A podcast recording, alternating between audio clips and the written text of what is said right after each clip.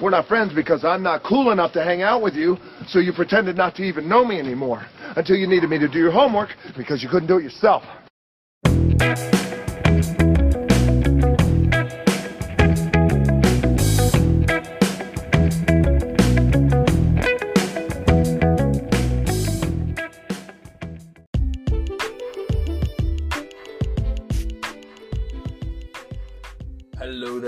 Fine specimen of a human. I hope this episode finds you well. So it's August. It happens every year, but it still takes me by surprise. I just think July felt like it was going on for, you know, it just went so quickly. Summer's half over, more than half over, which is a bit terrifying.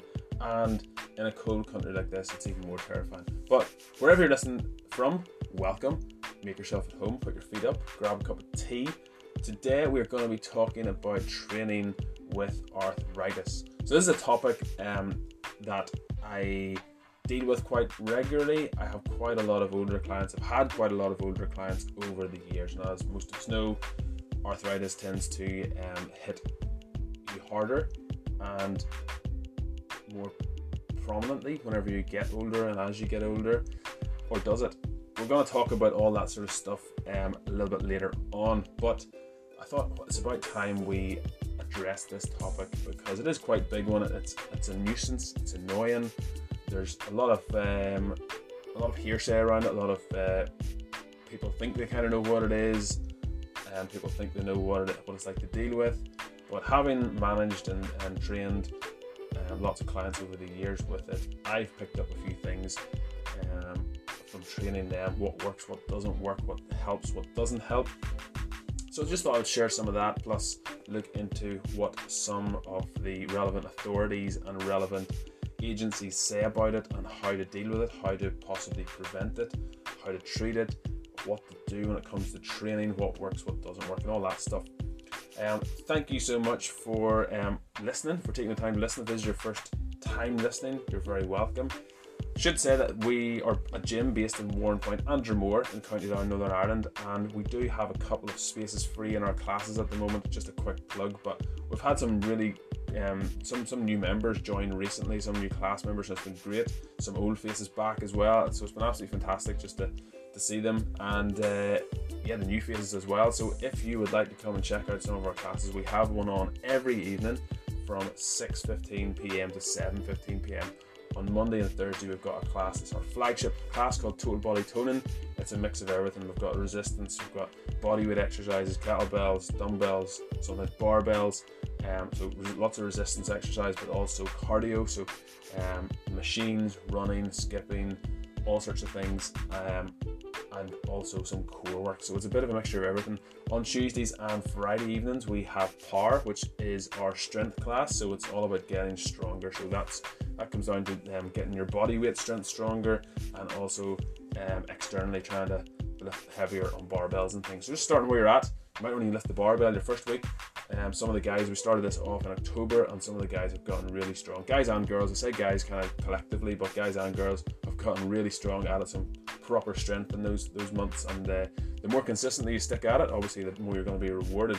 And then on Wednesday evening and on Saturday morning at 8:15 till 9 a.m. we have Atomic, which is our HIIT cardio class. So if you want to work out a sweat, you want to get out of breath, and um, you want not have to think too hard, come to that class. That's the one for you. You're going to burn a lot of calories. You're going to uh, get those endorphins going. You're going to be working your aerobic system, and you're going to feel absolutely great after it. Maybe not during it, but after it. But you can go as hard as you as you want to. So I'll try and put a link in the show notes about that class. Um, if you go to the classes and you're listening, do share the um, share the classes with other people because we'd love to get those completely filled up. We've still got a couple of spaces, not too many, but um, once everybody comes back, people are on holidays and stuff at the minute. But we'd love to get those classes maxed out and to get to the point where we have to think about trying to add more into the schedule. That would be fantastic um, as a service to our local communities coming into the, the autumn time soon. So we would love to get um, lots of people in for, for that. So stick around, we're going to talk about arthritis and training.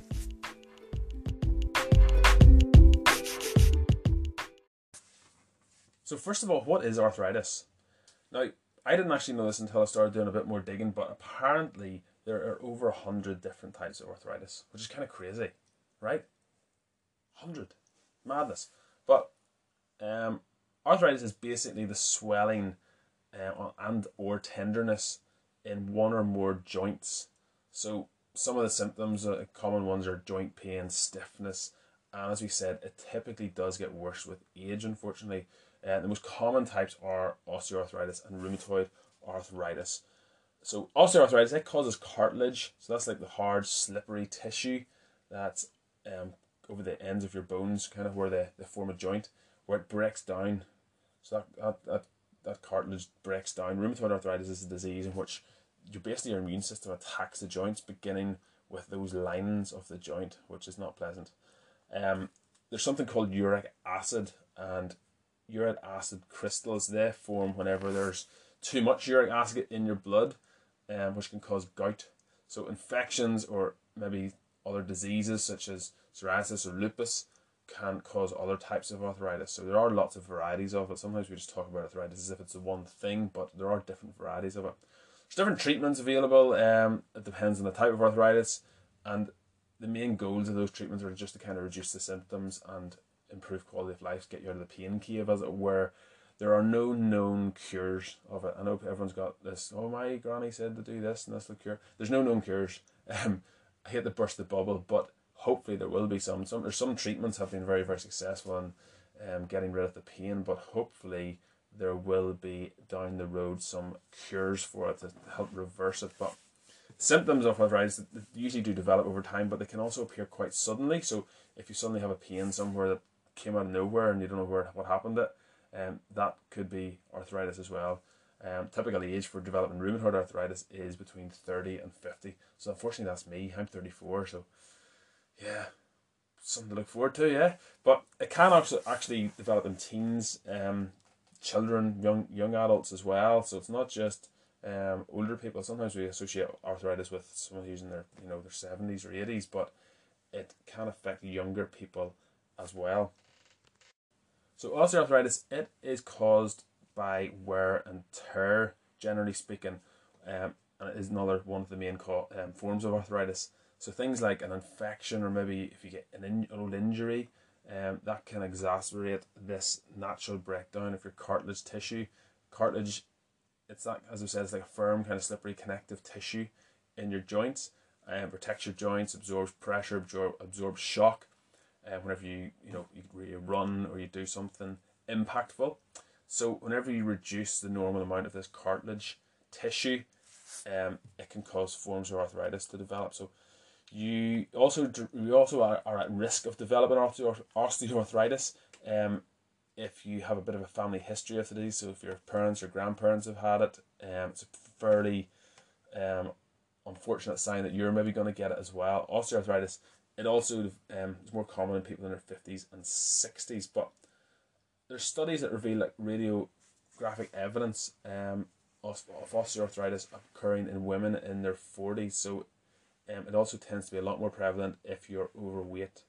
So we're banging on about obesity quite a lot in this podcast because it is like the most kind of pressing um, disease of the the modern world. It makes every other disease worse, and this is this is no different. If you've got arthritis, being overweight makes it worse worse and can contribute to it as well. Uh, rheumatoid arthritis, as we, we mentioned already, it's like an autoimmune disorder, and whenever you whenever your body's immune system attacks the tissues, this results in inflammation to joints as well as potentially other bodily organs as well. Um, so in the joints, whenever there is this inflammatory response, it affects the synovium. So that's a tissue in your joints that produces a fluid, uh, which is supposed to nourish the cartilage and lubricate the joints. So we always do like warm ups here, things like the bike, gentle exercise, gentle gentle um, movement to get the synovial fluid going in the joints. So um, that can be an issue if that, that synovium is, is damaged um, or it's not being produced as much. So whenever you're you're kind of destroy you know the bone and the cartilage inside the joint, you can obviously imagine the pain that that's potentially going to lead to. Now the exact cause of what you know what what makes your immune system attack itself essentially attack your own body it's unknown but some scientists have thought that um, genetic markers or genetic markers that can increase your risk of developing um, rheumatoid arthritis by five times. So it's not very pleasant, is it? It's not a nice outlook, but it's important to kind of know what we're talking about, what we're discussing before we go any further, um, and kind of put some sort of meaning to the phrases and the terms and just understand what it is we're dealing with today. So, we tend to be quite familiar with the symptoms of arthritis, but we're going to go in a little bit more detail just to give a really good overview. So, things like joint pain, stiffness, swelling, they're the ones that we kind of know of. They're the ones that you hear people um, talking about if they have arthritis. But your symptoms can also feel worse in the morning. So, whenever you get out of bed or if you stand up um, after you have been resting for a while, they can make it worse. So, there's some other symptoms, so things like limited range of motion that maybe goes away after a bit of movement. So I know I've had clients like that that in the morning took a wee while just to get get going. They actually prefer training in the evening because they're a little bit more warmed up and uh, loose then. Um, maybe clicking or popping if you if you try and bend. Um, even muscle weakness around the joint, uh, bony growths in the fingers, instability, um, buckling of the joint, and then even things like grating or scraping, that sort of feeling in the knees doesn't feel good. Um, and then things for, for rheumatoid arthritis, there's other other symptoms like you know morning stiffness. You know, it can take about thirty minutes or so before you kind of start getting loosened up. Um, more than one joint is affected, so it might not just be one one joint. It might be both knees, or it might be both both ankles, or both wrists, or whatever. Fatigue as well. Um, maybe even a little bit of a fever, a little bit of a temperature, inflammation, eye for your eyes and mouth, which is quite surprising. A lot of people maybe wouldn't realize that, and I certainly wouldn't have realized that until I did a bit more digging. Even inflammation of your heart and your blood vessels, um, low red blood cell counts. You also don't know that if you wake up in the morning, you're not aware of those sort of things, uh, apart from maybe the eyes and mouth. But um, what sometimes an onset in smaller joints like your feet and your hands. So the ones that you're standing on or you're doing loads of stuff with with your hands those are the ones that can be affected as well um, but arthritis can, can you know maybe caused by sort of wear and tear of a joint from from overuse so as I said injuries obesity so if you're carrying too much weight and if you have any other autoimmune disorders it can um, also be a trigger and then genes family history and muscle weakness which is which brings us to uh, why it's important to do some training if you can and when you can. So yeah, it's all fun stuff, right? Yeah, yeah, really fun. Um, and it's, it's nothing to look forward to, but there there are some things you do. Obviously, there's drugs and there's medication, and you can get prescribed those sort of things depending on the type of arthritis that you have, and that's something to chat with, um, chat about with your GP. But aside from that, there's things like hot and cold therapy. So cold therapy, cold water therapy is really popular these days, but hot and cold, even though it's a temporary fix, just applying a bit of heat and then a bit of ice to your joints, your your arthritic joints, the ones that are giving you bother, it can sometimes ease the inflammation and the pain just to get a bit of temporary relief if you're in uh, the pain cave, if you're, you're just hurting all the time. Weight loss as well. Um, it's not not saying it's a cure, but it's something that can alleviate the symptoms, which is as good as a cure, let's be honest, as we get older. But whenever you're older, sorry, whenever you're overweight, um, it's to add extra stress to your joints, right? Not just, even if your joints are in perfectly good working order, if you're carrying extra weight around all the time and it's not useful tissue, it's not useful weight like muscle, which will help support itself, then it's damaging, it's going to add extra stress to your joints and it is going to damage them um, with impact, with anytime you load them, um, not progressively basically. So whenever you lose weight, it can help alleviate some of that pressure. And I don't mean muscle. Don't if you're built like an absolute tank, um, and you're really really strong. I'm not saying you should lose loads of weight and get really thin and you know just get get stick thin. That's not what I'm saying either. So in many in many ways, whenever you whenever you diet, obviously whenever you look after your diet and you, you train, um, bit of weight loss as well. So those are the things that can um, be even more effective than just medication or drugs. Um, there's lots of lots of um, backup behind that as well.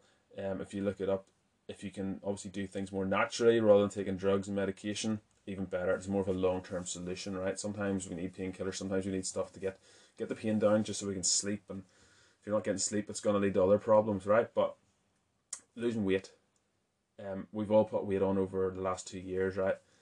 Ironic that you know, uh, respiratory illness, which um, tended to attack those who are overweight more often. It's ironic that we all put on weight, right? But this is another indica- This is another um, area where losing weight and not carrying extra fat tissue is beneficial. Something else, um, braces. So if you can give your your arthritic joint some support, uh, like a brace or a splint, just to give it a little bit of extra um, support and uh, stability, so you know so it can work properly. Why not do it? Um, it's not that they should be it should be used all the time. It's not that it should be something that you rely on for the rest of your life um, as, a, as a cause of habit, but it should be something that maybe you could revert to if you have to, when you have to. Don't see it as like a long term crutch. Don't say like don't don't pretend like you're you're in that place all the time. Um, when you need to, when it's necessary, why not? So even just things like going to a physio. Sometimes you need a physio. Sometimes you might need a sports massage. Sometimes you might just need a little bit of soft tissue treatment, which can help um, alleviate some of the stress around the joint. So, for example, say your back is is, is achy. Say say your knee's sore. So if you got a little bit of tissue work in your your your calf, your your hamstring, or your quad, or your Achilles, and you get that that loosened up, that's going to alleviate a little bit of pressure in and around the knee. So even if there is a bit of inflammation there, you're going to help stay out of pain, which is important. And then, like we said, exercise is obviously an incredibly um, effective way to manage manage pain uh, if you have osteoarthritis. It's it's safe to exercise with arthritis, and also you can improve your joint health, you can improve your joint function, range of motion, and build muscle, get stronger, which is going to help um, support your weight. So whether you're light or you're heavy, you're tall or you're small, if you put on a bit of muscle, you're going to be able to support your frame much better. Pack a bit of meat. Um, there's something called TENS, and this, this is something I, I had never heard of before until I started looking into more this, but it's known as transcutaneous electrical nerve stimulation. So it's probably something like when you think about it, yeah, you probably see it or it makes sense, but TENS, as it's known, is a procedure that uses light electrical pulses to change the way pain is felt. So yeah, something else to look into if you are in uh, suffering from this in a severe way. And then when when or if necessary surgery, I try never to recommend surgery to anybody. Not my place, not for me. But um, if you can avoid it, obviously it's better to avoid it. Yeah, I think you'd agree there. But yeah, if your if your joints kind of aren't, you know, your your your arthritic joints aren't responding to, to other forms of treatment or to to um any of these other things, then sometimes it might be necessary to, to have surgery on them, unfortunately. And then there are some more more advanced newer techniques and uh, treatments available, like biologic medications, and they're normally given by injection or infusion. Um, and there's been great advances in, in rheumatoid arthritis treatment, although not necessarily for osteoarthritis. But there is um, the first oral biologic drug for rheumatoid arthritis. I'm not going to try and pronounce it, but it's available at the minute. At the minute, um, according to one study, this was published in 2014 issue of the New England Journal of Medicine um, it was better at slowing joint damage and lessening um, rheumatoid arthritis symptoms than the current mainstay treatment. So I don't want to give you the names of these things because I don't want to like, prescribe drugs. This is what this is about. We're not gonna prescribe drugs in this channel. But there are things to look into, is what I'm saying. Okay, you can go do your own research and chat to your, your own doctor. But there's things coming up, there's things that might help you in the future. But I always like to uh, point people to the things that are available to us right now. I mean, we all know exercise benefits, right? We all know that eating well benefits us in a variety of ways, but we don't do it. We're waiting for this new miracle cure, we're waiting for this new miracle drug. And 90% of the things that, you know, the benefits that we're looking for, we can get from the, the current things that are available to us exercise, sleeping well, managing stress, doing all of these things and doing them consistently. But it's like somebody who can't sleep very well and you know they'll will stay up until like two o'clock in the morning on their phone or watching TV, blue light getting into us, and instead of um you know trying to go to bed earlier, getting outside in the sunlight, um getting a melatonin production going, um doing all the basics, we'll just want a sleeping pill. We'll want something else, right? We'll want a new bed.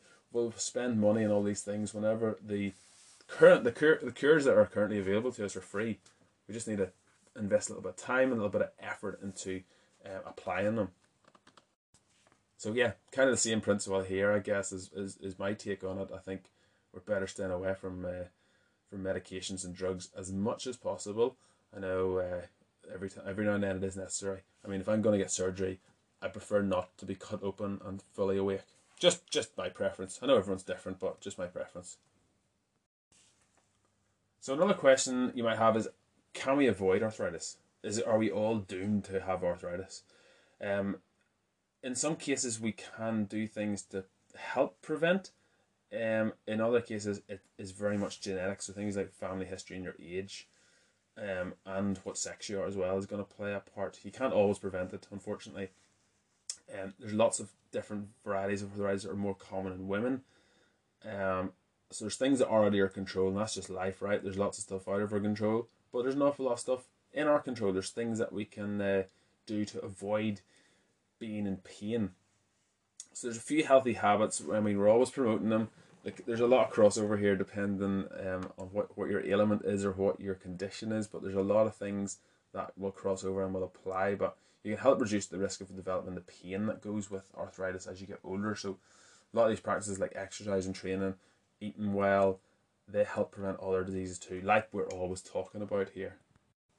So in general, things like um, a variety of things, a balanced diet, as they say. So obviously fruit and vegetables, meat, fish, eggs, you know, beans, legumes, um, milk, dairy products, um, all that sort of stuff. Um, you know, rice, potatoes, pasta. So balance, balance really is key. And nutrients, nutrient dense foods is, is probably the most vague but specific way I can put it. As we said already, if you're overweight, losing weight really, really, really, really help with coping with arthritis. It'll help alleviate the symptoms and the pain. The pain is the thing, okay? There's lots of other things. I mean, we're all get a bit stiff as we get older, right? But pain is a different matter. Pain just makes you grumpy. It makes you irritable.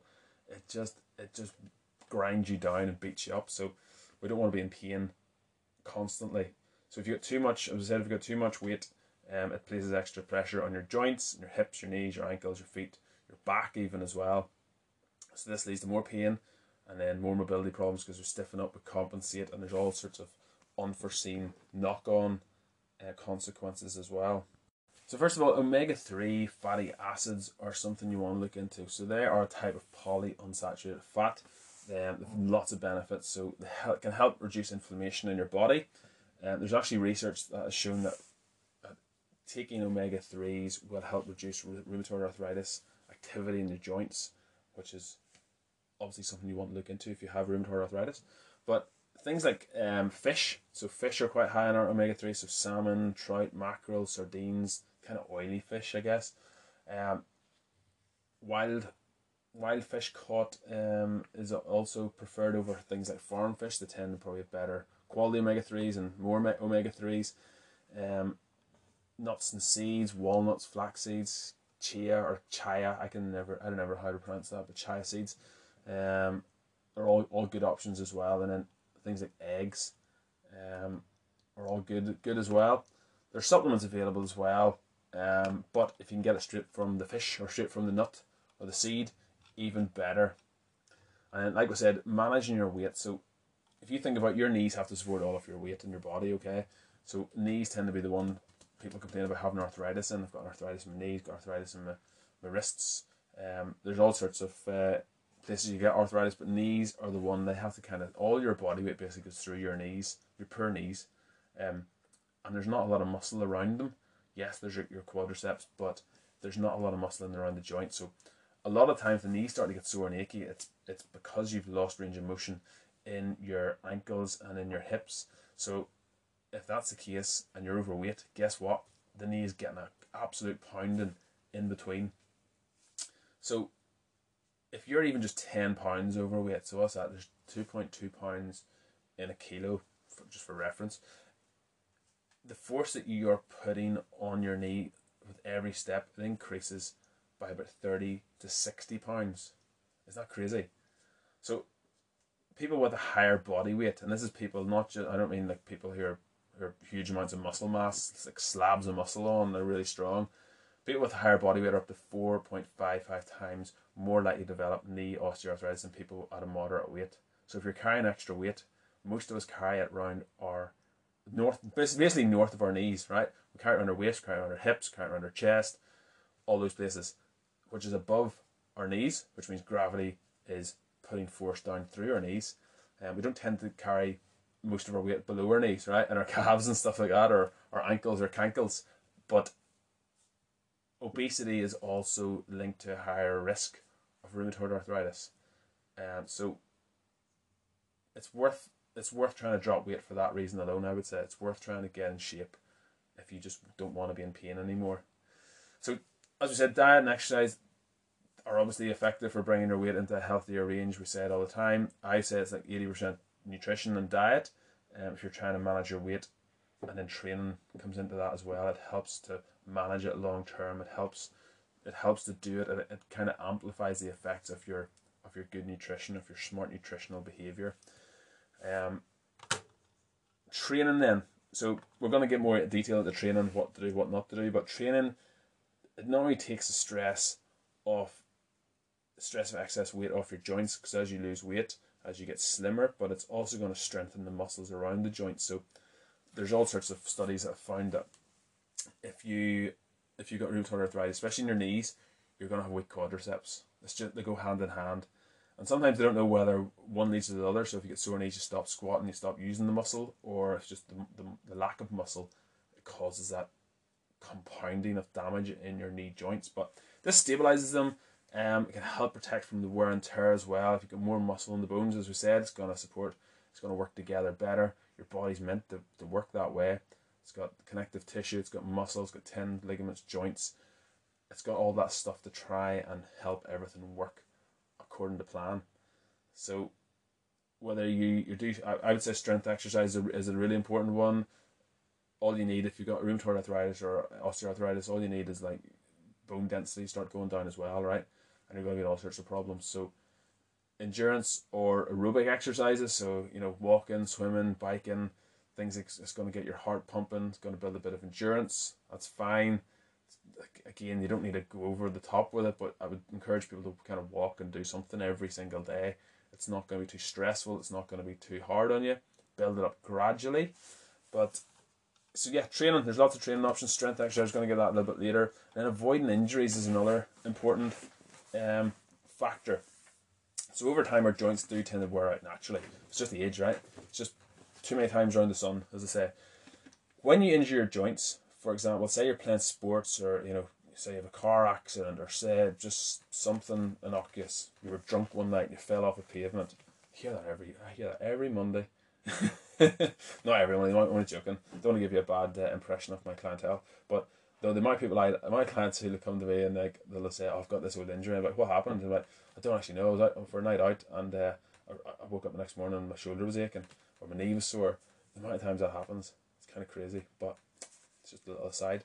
But yeah, you can damage you can damage that cartilage and cause the wear out more quickly if you have injuries and accidents and things like that.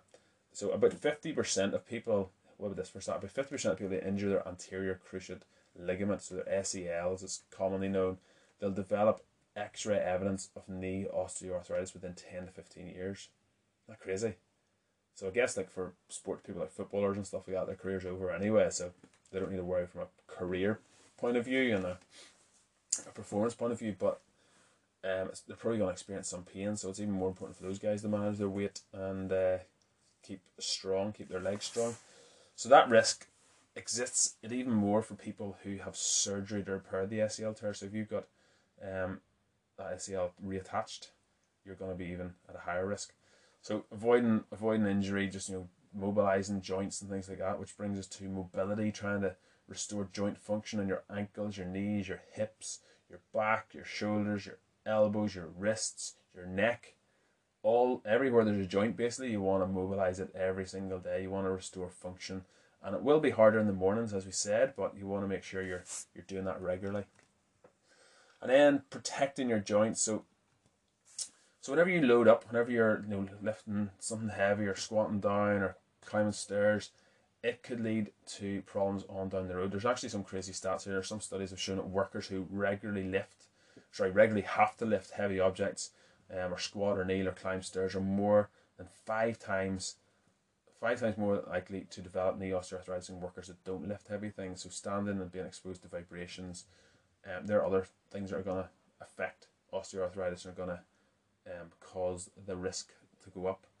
So sometimes we look at desk workers and office workers and like you know they talk about sittings and you smoking and it's really bad for your health and takes so many years off your life. But there are consequences if you don't look after your, your weight, if you don't look after your nutrition, if you don't train and you haven't got enough muscle, that osteoarthritis is going to be a consequence of that. I guarantee you these studies are on workers, they haven't assessed their body mass, they haven't assessed their, their muscle percentage, their body fat percentage. I guarantee you most of them um, will not have muscle, enough muscle to support their frame. They'll have too much fat uh, for their joints to cope with. So things like builders, cleaners, farmers, metal workers, uh, floor, like tilers and floor layers and people like that, joiners, etc But if you use the right techniques, obviously, if you know how to squat properly, if you know how to deadlift properly, if you, you can you can use those skills, you can use those strengths to, to apply to your job as well. Now, repetitiveness is, is obviously going to be a you're going to be fighting against that. But if you have a bit more muscle, if you're a bit stronger, you're going to be in a better um, situation to be able to carry out those things. It's a it's a general adaptation whenever you build strength, so it applies across to lots of different activities and makes you better at them, makes you more equipped to deal with them. So want to just carrying carrying the weight close to your body so you're not putting too much stress on your wrists as well. Don't let your wrist be pulled back. Um, don't overextend your knee. Keeping your heel down as well whenever you're doing things like climbing stairs or stepping down from things, and trying to uh, mobilize your hips and keep them working well. One of the last ones we're going to talk about is smoking. So, don't smoke basically. Kind of sums it up. um, it's just it's not a good idea, is it? I mean, it's really hard to stop it. I know that, but if you're listening and you're thinking of starting, if you're young, there's no young people listening to this one. I think everyone's like over thirty. But if you're if you're young and you're listening to this and you're thinking of starting to smoke or starting to vape or do something that you think's cool, you're you're not being cool. Um, ask anybody who smokes right, like when they're kind of thirties, forties, fifties, they all regret it. They all regret because they can't walk up a hill without being out of breath that's not even getting into the, the, the higher risk of lung cancer and heart disease. It's just they're stinking all the time. They've got smelly teeth. They've got smelly breath. They've got smelly fingers. There's chart like there's yellow stuff everywhere from the cigarette. Basically, don't smoke. Have I done have I done my bit to put you off smoking? Um, smoke if you want to, but I just think it's a stupid idea. I think it's a really really silly idea. I would love you to convince me otherwise, but imagine that we, we used to think that was a good idea. Imagine we used to think think that, oh yeah, it's, it's healthy. Like inhaling smoke is healthy. It kills people in house fires, but it's healthy when we do it just a little bit. That's crazy, that's crazy thought, right? How could we ever thought it was good for us? Anyway, so in 2009, the first review of studies was published on smoking and the risk of rheumatoid, rheumatoid arthritis. And the researchers they found that male smokers were about twice as likely to develop rheumatoid arthritis as female smokers, believe it or not. Sorry, let me check that out. Yeah, female smokers were about one time, one point three times as likely to develop rheumatoid arthritis as female smokers. So that's crazy, isn't it? I'm going with that again because I think I misread that. The researchers found that male smokers were about twice as likely to develop rheumatoid arthritis as male non-smokers. So non-smokers and smokers, that's the difference. So they're twice as likely. Female smokers were 1.3 times as likely to develop rheumatoid arthritis as female non-smokers. Sorry, I mucked that up.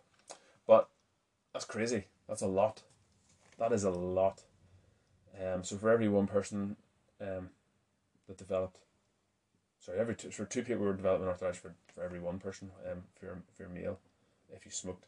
So researchers believe that the increased risk may be because rheumatoid arthritis affects the way the immune system works. Rheumatoid arthritis is an inflammatory disease and smoking promotes inflammation throughout the body. No kidding. Smoking can also affect your treatment outcome. People who don't smoke People who smoke, sorry, don't respond as well to arthritis medications. In particular, studies show that smoking may prevent the tumor um, necrosis factor inhibitors that treat rheumatoid arthritis from working properly. So this is from Healthline, I believe. I got this information. You can look it up. Um, something else to think about is getting more ergonomic. So trying to set up your desk at work, uh, your desk at home, your kitchen table, your car seat setup, um, making sure everything is in the right position because you're going to get sore joints. Even if you don't have arthritis, you're going to get achy joints. Your posture's going to change. You're going to be in bad shape, and that is going to have um, it's going to just make you go further down the pain cave. Really, and it's going to make um, if you have arthritis, it's going to make it worse. And then also, just keep an eye on your blood sugar levels. So this is a really interesting uh, study. The ratio between arthritis and diabetes goes two ways. Um, the CDC um, they say 47% of US adults with diabetes have arthritis. 47% of US adults with diabetes also have arthritis. People with arthritis face a 61% higher risk of developing diabetes. So pretty pretty significant stats. Um, arthritis and diabetes also share common risk factors like obesity, lack of exercise, and age. Sometimes age is a funny one. You know, people say like, "Oh, you know, this disease is worse for older people, or this disease, you know, affects you worse as you're older." I'm wondering though, is it is it because we've had a, more of an opportunity, we've had longer time spent self sabotaging, like messing ourselves up, like if you're a 20 year old smoker and a 60 year old smoker and you've been smoking for 40 years and the 20 year old smoker's just started, whose lungs are going to be in the worst condition, the 60 year old or the 20 year old? It's not just because the 20 year old's younger, it's because he hasn't smoked for as long, right? He hasn't had 40 years of poisoning himself. Um, so yeah, something to bear in mind whenever you hear age being listed as a, a risk factor in anything, anything really.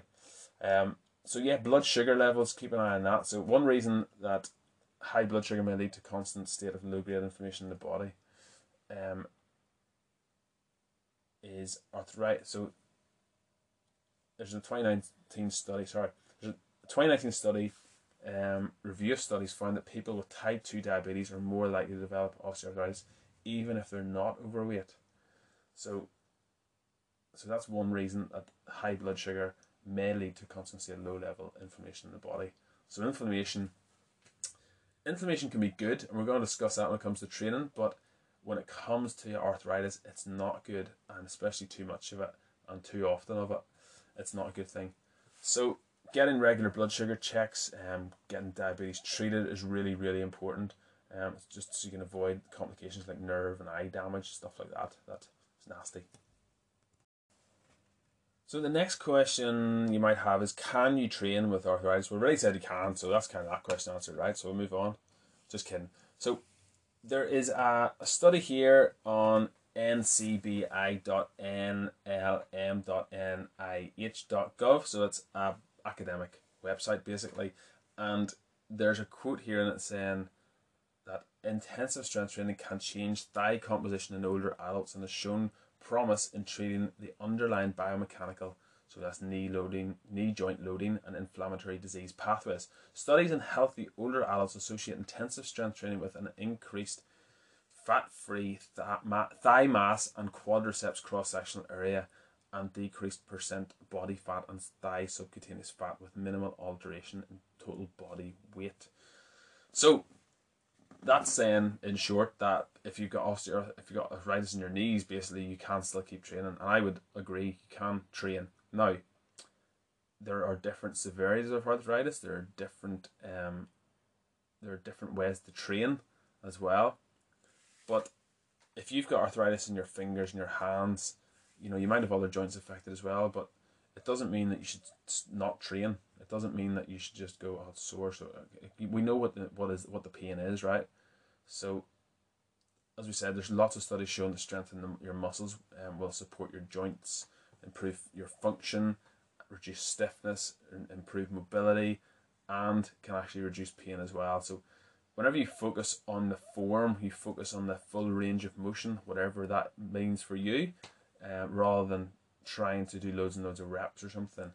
Um, you're you're you're gonna try and manage the pain. Okay, so it's gonna be working a little bit differently to someone who who doesn't have the, these issues. Okay, so and if an exercise doesn't feel comfortable, don't do it. Simple as that. Um, if it if it feels really really painful, how much can you tolerate? I'm not telling you to just go and hurt yourself here for fun, but you know what what what are you to do? What what's the alternative? Um, do you avoid training altogether? Do you just you know stick on Netflix and lie up on the couch? Do you just do walking or swimming instead? Um, those things are probably going to get sore to some extent if you if you don't train. And as we said already, if you avoid training, if you just say, "Ah, strength training is not for me," is osteoporosis for you? And not, I don't mean that sound like a threat, um, but realistically, there's a very high chance that you're going to develop osteoporosis if you don't strength train. To some extent, your bone mineral density is going to go down. Um, it's going to become more brittle, and it's going to become more breakable. So if you couple trying to manage arthritis, which is a relatively minor, now it's easier for me to say, I'm not in pain. I'm not the one in pain talking like this, but it's it's relatively minor compared to osteoporosis. If you have a bone fracture, an osteoporosis related bone fracture, how how are you going to manage that with your arthritis? How, how, how are the two of them going to feel together? Which is going to feel worse?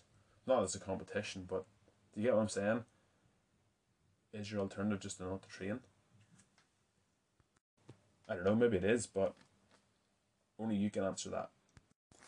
So, in short, yes, you can train with um, arthritis, and we're going to discuss how you can do that and the best way to do that, and some worse ways to do that that are not advisable. So, does training make arthritis worse? It could do. It depends on a variety of factors. I, I guess it's a bit like asking, is holding your breath bad for you? Well, yes, if you hold it so long that you pass out and or die, I I would say that's bad. I would say it's a bad result. Um, however, if you practice building up progressively, small, maybe start with ten seconds and fifteen, build it up to a minute, it might actually help you get better at swimming and managing your breathing, managing stress, all that stuff. Or it's a bit like asking, is jumping into cold water in your just your shorts bad for you? Well, it is if you stay in so long that you know you're not used to it and you develop hypothermia. Um, you have to go to hospital. Again, potential of a fatality. I would say that again that is bad for you. But lots of people are jumping into cold water these days, right? You see people sw- swimming in the sea. It's not warm. You see people jumping into ice baths, all this sort of stuff on social media. They're they've built up a tolerance for it. They get acclimatized to it. They get adjusted. They create an adaptation and the progress that adaptation. I don't mean to be sarcastic when I ask those rhetorical questions back to you and then answer them, but the same kind of nuance has to be applied whenever someone asks a question. It, it, it depends. It depends is almost always the answer to any fitness or nutrition related question um, because there's so many variables, there's so many things that can determine whether it's the right or wrong thing or whether it's a yes or no. So yes, if you train the wrong way, then yes, it is going to make things worse. It's going to make your arthritis more painful. It's going to cause too much inflammation. That's going to hurt. But if you train correctly, if you get to know what, what, what suits you, what works, what doesn't, if you build things up gradually, progressive overload, and that might mean something a little bit different for you if you have arthritis than, than the rest of us. But yes, if you train correctly, build strength, build more muscle mass, this will alleviate pressure in your joints, you'll be able to support yourself you're free and better. Um, you know, where wherever you have arthritis, whatever joints or wherever arthritis could develop. So yes, it could make it worse, but it could also make things much better if you do it correctly. Um, so it depends on where you have arthritis, how severe it is, your training history, your background, your your perception of pain, stuff like that as well. So how would I advise that you train if you have arthritis? First of all, it depends where you have it, but generally speaking, you have, a, have quite a lot of experience, as I said, at the start of training older clients of people in their 40s, 50s, 60s, and even beyond that. And many of who, whom have arthritis to different extents and different types of arthritis. And going by their feedback, going with working with them and how we manage things, there's a few things that I've learned. And one of them is it goes against conventional wisdom. So if you look up online, you look up even some of the arthritic arthritic websites regarding weight training, they'll all say, and almost every website will say this is don't lift heavy weight, but do lots and do lots and lots of reps, do loads of reps. I would say this is this is a problem, and this is the wrong approach for a few reasons. One of them is the stress. So if you're applying stress to yourself by lifting weights, it's kind of the point, right, of, of lifting weights is to, to accumulate stress on the muscle, force it to adapt. Now, if you've got arthritis, I'm going to advise you to still lift some weight, but start lighter than you maybe. Then I might start training you with lighter weight than I would someone else, and then I will take smaller jumps than I would with someone else. But I'm going to keep the reps five or below. I'm probably going to start with doing fives, and I'm going to bring it down um, as you progress. But fives certainly for men, and then eventually for women, for older people down to threes. Um, so you're you're gonna want to lift a heavy load and for fewer reps because you don't want to overstress yourself. Overstress is the enemy. It's gonna create inflammation, as we said, and it's gonna hurt. It's gonna hurt more. So every time you do a rep, there is an eccentric contraction. Okay, you're gonna test your muscles. You're gonna stress your muscles eccentrically. So the lowering of the weight. So there's a famous study done. Um, two different groups. One group was um, they climbed up to the top of a mountain. The other group they got a cable car up to the top of the mountain, and they let the cable the, the group that climbed went up to the top on the cable car. They let them walk back down. The group that climbed up, they let them come back down the cable car. Now, who do you think was the more sore? Who do you think hurt the most? Who who accumulated the most um, stress in their muscles? It was actually the group that got the cable car up and walked down. So that eccentric, that lowering phase, that going down, that was what did the damage. That's what hurt them. Um, it's not bad. It's just microscopic tears in the muscles, but there's there's stress that comes with that. So if you try to do lots and lots of weight, lots and lots of reps with very low weight, that is going to hurt more. That's going to hurt your arthritis. I would suggest more than lifting heavier weights, but um, with with fewer reps. Does that make sense? It should make sense. The other side of it is if you're lifting with very little weight, light weight, you're not going to get stronger. You might increase muscle endurance, you might increase stamina, but you're not going to get stronger. Stronger means more weight, whether it's pressed or pulled or loaded in general. You add more weight every time you do it. If it's lightweight and you're able to do it for lots and lots of reps, you're not training strength. You're not training the strength of your muscles. You're training its endurance capacity, and you're training it's um, it's your cardio, it's your cardiovascular system as well, essentially. So it's something else to be aware of. So training might you might get a bit of a flare from training. Um, you want to try and keep those minimal. You want to keep them small. Sometimes you might have to just take a step back and maybe not do as many sessions per week. Maybe you need a little bit longer to recover. But um, it's if, if, if you're detrained, higher reps are going to be even worse than the low reps um, because of that accumulation of stress. So, yeah, I would suggest doing the opposite. Now, there are all sorts of thing, other things you can do, like mobility exercises for your joints to keep them mobile, to keep them feeling good. Remember, every joint has a knock on effect for other joints. So, if an ankle or a knee goes wonky, suddenly the hip is going to maybe start feeling a bit funky. If your back starts to get a bit tight, it might be the fault of somewhere else. So, other things to be aware of. I would suggest not training as often as maybe someone else who who doesn't have arthritis. So, if you're thinking you're wanting to train three times a week doing weights, I would suggest twice a week. Give yourself a couple of days recovery in between. Um, avoid overdoing things. Avoid overstressing the muscles. The biggest way, as I said, is overdoing how many sets and reps you're doing. Keep them to a minimum but the goal is to try and get stronger, right? The goal is to try and to, is to try and increase the strength of your muscle, increase muscle mass potentially as well.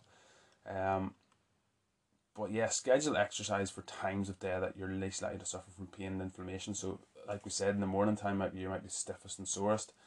Evening time might be a better time to do the training then. So a lot of it's common sense, right? Um, if you have rheumatoid arthritis, balancing your rest and your exercise really really important. Um it's important not to, to get overstressed in general not just a weight training stress but over, overstressed in general. So whether it's your job or whether it's your family or whatever try and uh, manage your stress as best as possible because there can be repercussions uh, from that. Um but yeah in general mobility strength all those things are going to help. Um, doing lots and lots of reps at low, low weight as i said is not the way to go um, for those for those reasons. Um, you can do some cardio. I would suggest maybe walking, start off, see how that goes. Don't again, don't overdo it. Start light, start low, build it up gradually. The goal is progressive overload. So that's the principle of gradually adding a little bit more stress every time you do it. So that could be in a variety of ways. Could be maybe you go a little bit longer walking, maybe you go add in a few hills, whatever it is, um, whatever progress looks like to you, you can adjust that to suit you. But certainly for the vast majority of people who have arthritis, unless you have a really, really severe, what's the word, D- dose, bout, if you have a really severe bout of uh, arthritis, most people are going to find more benefits from strength training than drawbacks. But it's just a matter of adapting it to, to you. One thing not to do is like if you've got arthritis in your wrists and your knuckles and your your hands, is not to do things like boxing. Okay, probably not do things like push ups either because it's gonna maybe overstress the joint. Um, but you might be able to get to, to do those things at some stage. Maybe do push ups like with dumbbells, hold on dumbbells. Maybe grip instead if, if your wrist's particularly sore, maybe grips your wrists are straight. That's the other thing you can do. This you can do the correct exercise but do them wrong. So you maybe do bench press, but if your wrists are all bent back, it's gonna be sore. If you do squats wrong, it's gonna hurt. That's the same for anybody whether they've got arthritis, arthritis, you don't have arthritis. Um, there's there's always right ways and wrong ways to do exercises, and it's even more important that you get that correct when it comes to training with arthritis. So, going to round up on this week's news, and the first story we've got is from futurity.org, and it's actually from the 20, what is that, 21st of July, so a little bit late, but it's more or less than the last week. So the title of it is Low Muscle Mass Linked to Cognitive Decline. This is by Fabian Landry McGill. A new study finds an association between low muscle mass and cognitive decline in older adults. Increasingly prevalent worldwide dementia negatively affects the lives of millions of people and their families. By the time of diagnosis, the process appears to be irreversible. The new research in JAMA Network Open, however, identifies muscle mass as a more modifiable factor that could potentially be used to decrease the risk of developing the condition before it's too late. The work highlights the importance of muscle mass as an independent factor linked with rapid cognitive decline. Low muscle strength has been recently associated with the greater risk of dementia, but as little but little is known about a possible link between muscle mass and cognition, said lead author Stephanie Chevalier. Chevalier. Apologies, Stephanie. A scientist in the Metabolic Disorders and Complications program at the Research Institute of the McGill University Health Centre. With this study, we show for the first time that the presence of low muscle mass is significantly associated with the faster cognitive decline, and that this association is independent of muscle strength and physical activity level, among other factors. These findings are important because muscle mass is a, is a modifiable factor, meaning that we can do something about it. Exercise, particularly resistance exercise, and good nutrition with sufficient protein can help maintain muscle mass over the years, adds Chevalier. He is also an associate professor at the School of Human Nutrition at McGill University. Researchers conducted the study using data from the ongoing Canadian longitudinal study on aging, which has a rich dataset on body composition and several cognitive tests conducted in person over three year intervals in a cohort of 30,000 people. So it's a pretty substantial study. Research team asked the question whether having low muscle predicts subsequent cognitive decline in three domains memory, executive function, and psychomotor speed in adults aged 65 years and older. We found that having low muscle mass was associated with greater decline in executive cognitive functions over three years compared to having normal muscle mass, but not with memory nor psychomotor function loss, says first author Anne Julie Tessier, a doctoral student from with Stephanie Chevalier at the time of the study, who's now a postdoctoral fellow at Harvard University. Executive functions are important in our day to day activities and behaviours as they help us sustain attention, organise thoughts, and make decisions. Beyond their role in strength and physical functioning, muscles are the reservoir of proteins that serve several important bodily processes. Muscles also secrete molecules that can talk to the brain. It is also known that exercising and building muscle mass by bringing more blood flow to the brain can favour executive functioning. Our results show that measuring low muscle mass may help identify people who are at greater risk of cognitive decline. We should measure muscle more widely in clinics, not only in research studies, says Chevalier. Further work should determine if maintaining or gaining muscle attenuates the cognitive decline with age and if there's a causal link, what the mechanisms are. So, pretty interesting stuff. So, if you're a man, if you're a woman, if you're older, if you're younger, it's probably a good idea to start building muscle mass, right? And I don't mean, as I always say, you don't have to be Arnie Schwarzenegger. Um, you just have to try and put on a bit more muscle than you currently have because we're gonna etch, we're gonna atrophy naturally. Okay, so as we get older, our hormones change, and we start to lose muscle mass. We start losing muscle strength, and there's all sorts of implications from that, both physically and clearly from this also mentally as well. So, love to hear your thoughts on that one if you have any.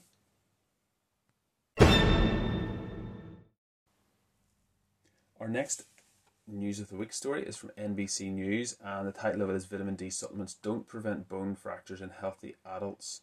Study finds a new clinical trial calls into question whether vitamin D supplement is necessary for bone health. And this is by Caitlin Sullivan. This was on the 27th of July 2022 if you want to look it up. Vitamin D supplements are widely recommended to prevent bone fractures in older adults, but a clinical trial published Wednesday in the New England Journal of Medicine found that they may not do much after all. In 2011, the National Academy of Medicine, then called Institute of Medicine, recommended the general public get between 600 and 800 international units of vitamin D daily. That recommendation was based on past research showing that the vitamin may support bone health by aiding in calcium absorption and decreasing bone turnover which causes bone deterioration. Subsequent studies have yielded contradicting results, while some concluded um, supplementing with vitamin D was beneficial, while one even found that high vitamin D levels caused by taking supplements could be harmful and cause more falls. That's interesting, isn't it? Not sure how taking a vitamin D supplement could cause more falls, but um, that's another one for another for another day. Other trials have looked at both calcium and vitamin D together, making it difficult to analyse the vit- vitamin's effects on its own. That was the goal of the new randomised clinical trial to determine whether adding vitamin D alone would preventively Uh, improve bone health in men ages 50 and up and women ages 55 and up. The results for people who are healthy, more is not better, said lead study author Dr. Meryl S. LeBoff, director of the Skeletal Health and Osteoporosis Center in Brigham and Women's Hospital in Boston clinical trial included almost 26,000 adults who were followed for five years. Women, as a pretty big big pool of uh, participants too. Women made up half of the number of participants. Black people comprised 20% and the median age was about 67 years. I'm pretty sure that sentence is both racist and uh, ageist. I don't think you're allowed to identify things like that these days, are you? Um, the vast majority had healthy vitamin D levels, just 2.4% had levels both 12 nanograms per milliliter, which is considered a severe deficiency. The normal range for vitamin D is between 20 and 50 nanograms per milliliter. Though LeBoff notes that these cutoffs are arbitrary and each individual is different. Good point, good point. To test if supplemental vitamin D would lower fracture risk, an important measure of bone health, the researchers compared the number of fractures that occurred over the five year study period in people who took 2,000 international units of supplemental vitamin D3 to the number of fractures in people who did not take the supplement. Vitamin D3 is a, is a form of the vitamin that's easier for your body to use. It's produced naturally from sunlight or can come from animal sources. A low, uh, sorry, another form of the vitamin, vitamin D2, is less easy for the body to absorb. Even though the study didn't look at the combined effects of vitamin D and calcium, the participants in the supplement group were allowed to take 1,200 milligrams of calcium per day, which is about the recommended daily amount. This would allow them to get a healthy amount of the mineral, but avoid taking so much that it would have an effect on the results. A key role vitamin D plays in the body is facilitating calcium absorption. In healthy people who were not severely deficient, supplementing with vitamin D did not seem to make any difference in protecting against fractures. The takeaway that is that in general people shouldn't be popping vitamins left and right if you're trying to prevent fractures. Vitamin D alone is not enough, said Dr. Ethel Siris, an endocrinologist who works with osteoporosis patients in Columbia University Medical Center, New York. She was not involved with the trial. According to Connie Weaver, a distinguished research professor of nutrition science in San Diego State University, most people get enough vitamin D from the sun and their diet. From the sun in Ireland? Are you kidding me? Um, you're in San Diego. Well for you. we're, we're, we're in the North Pole here. We'll be in the North Pole pretty soon.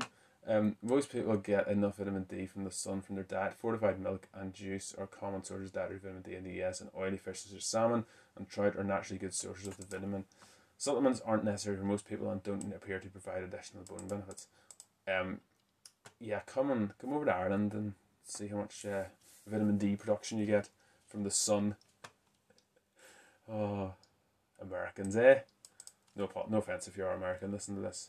Um, in the context of reducing fracture, supplements won't do much for most for most people. Weaver, who was not involved in the research, said LeBoff noted the findings do not pay, apply to people who have severe vitamin D deficiency, low bone mass, or osteoporosis. Supplements do make a difference in these cases, but even then, they don't act alone.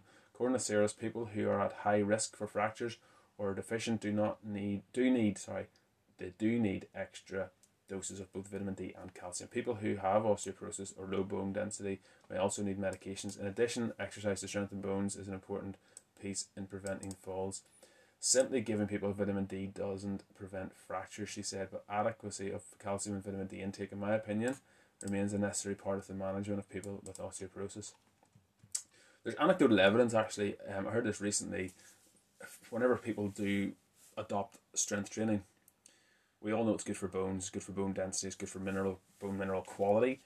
Um, but whenever you start doing strength training, there's been some anecdotal evidence where, especially females, that they can actually improve and even improve um, the, the, the density of their bones, but also um, reverse osteoporosis, which there's there's no kind of double blind studies on this yet, you can't discount discount anecdotal evidence either. I mean, if a, if a doctor gets a thousand people, thousand, thousand patients experiencing similar things in similar ways regarding an issue, then you can't say, oh, that's completely valueless, valueless data, that's valueless evidence. It's all evidence, and it's interesting. I would I would love to see more of this stuff compiled because I, I, I strongly would suspect that whenever you lift heavy things, progressively build it up, um, I wouldn't be entirely shocked if um, osteoporosis can be reversed um, for a lot of people. So while vitamin D might they might they're, they're kind of writing it off and saying it's not a magic potion. Well, we'll see. I think it says at the start there's conflicting evidence, but they said in addition, exercise to strengthen bones is an important piece in preventing falls. I don't think people realize realize the difference between lifting something for 20, 30, 40 reps um, in a set, how different the, the stress and the stimulus is compared to lifting something heavy for three or five reps, heavy enough that you can't do six or seven reps. It's a major difference and it's a major impact um, on your bones in a very different way. But yeah, interesting, another interesting uh, story, interesting study. If you have any thoughts on it, I'd love to hear them.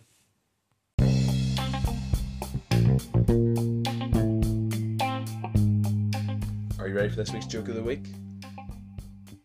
Going to guess you're probably not ready for it, but here we go.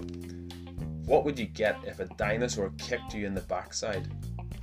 A Megasaurus. A Megasaurus.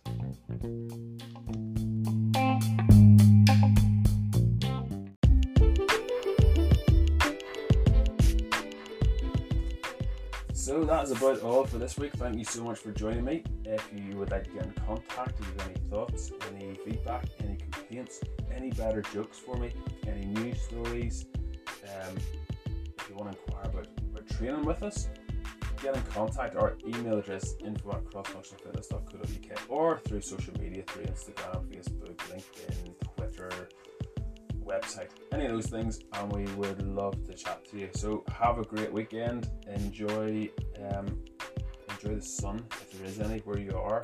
Get that vitamin D. Do your weights. Don't forget to train today, so you'll be stronger tomorrow. And I will hopefully catch you next week.